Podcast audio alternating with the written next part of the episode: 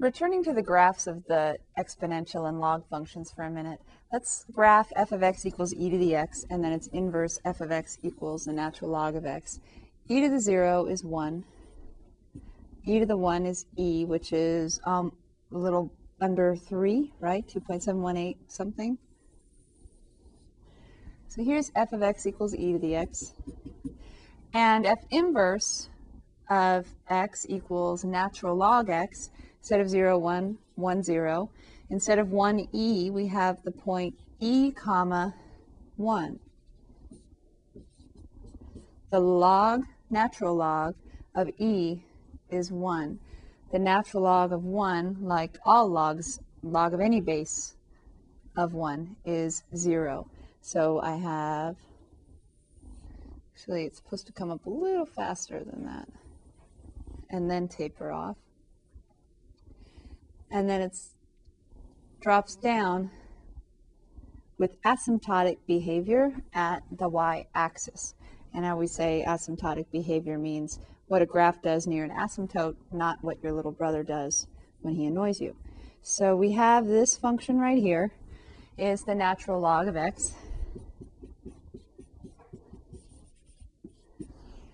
And to go up one more in the y, say up to y equals 2, can you guess what the input would need to be? In order to get an output of 2 on log x, the input would have to be e squared, wouldn't it? Which, if you recall from a previous section, is approximately 7 point something. I think it's 7.3 something. So e squared all the way out here just to get a y value of 2. So if you're ever wondering how to pick your inputs so that you can sketch the graph with a log, remember that the easiest inputs to pick are powers of your base. e to the 0 is 1, e to the 1 is e, and e squared is e squared. So you pick the powers of the base in order to get easy outputs like 0, 1, 2, 3. What would be the input in order to get 3 for your y value on natural log x? To go from e squared to all the way to e cubed, right? Which is like well over 8, right? Because 2 cubed is 8. So something much bigger than 8. And those inputs are going to be the ones that, are, that will give you exact, nice, easy outputs for y. So these are two functions, f of x equals e to the x and f of x equals log x. We're going to be graphing transformations of them as well. But just to remind you, we have this, this line y equals x uh, that has gives us symmetry between the two graphs. And remember, take e to the x, flip it over, that's log x. We're going to use that for the next example. We're going to graph more generally f of x equals b to the x, where b is between 1 and 0. So you remember that example? Still, b to the 0 is 1. So we still have the point 0 comma 1.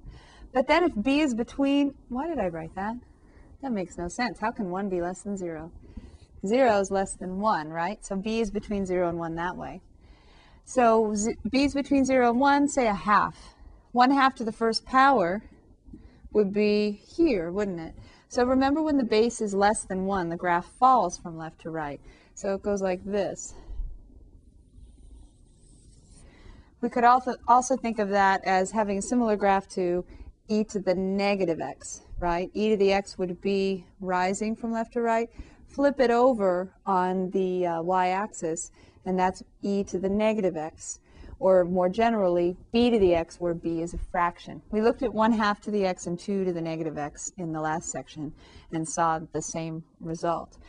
Now, if we want to graph log base b of x when b is, is a fraction, when you have a base that's less than 1, that is more confusing to do. And so the easiest way is to, well, I think the easiest way is to take log x and then flip it over because uh, I'll show you why in a minute. But if you try to just figure out the symmetry, the reflection of b to the x in the line y equals x, then it they cross through actually here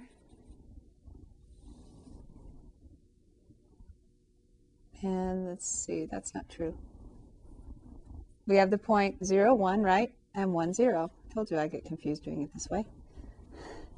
We have the point 0, 1, and 1, 0. So it crosses through here, and then it crosses, it crosses the graph of b to the x at the line y equals x. That's what I was trying to, to make have happen.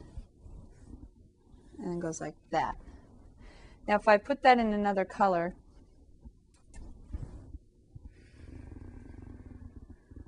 hopefully I've drawn this pretty well with symmetry. Uh, this should come down a little faster to show symmetry with respect to the line y equals x.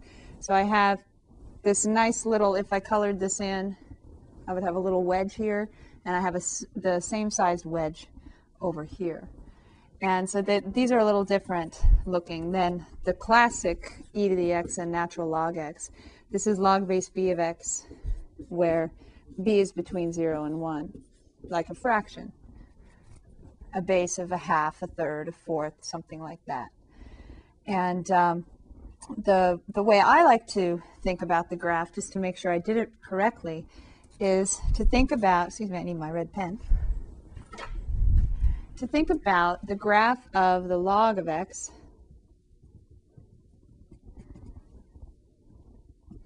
and then just to take the opposite of it, and that will give me the green one as well. And I'll let you verify for yourself why the opposite of, say, log base b of x for b greater than 1 has the same graph as the, as the positive log base b of x for a different b between 0 and 1. And it's related to the fact that y equals b to the negative x when b is greater than 1 has the same graph as 1 over b to the x. So you can think about that yourself, but um, we have that relationship right there with those graphs, b to the x and log bx when b is between 0 and 1. Honestly, you're not going to probably be using those graphs as much, but um, just so you know what they look like, we, I wanted to go through them. Uh, usually you're going to use the first set, where the, the log is base b greater than 1.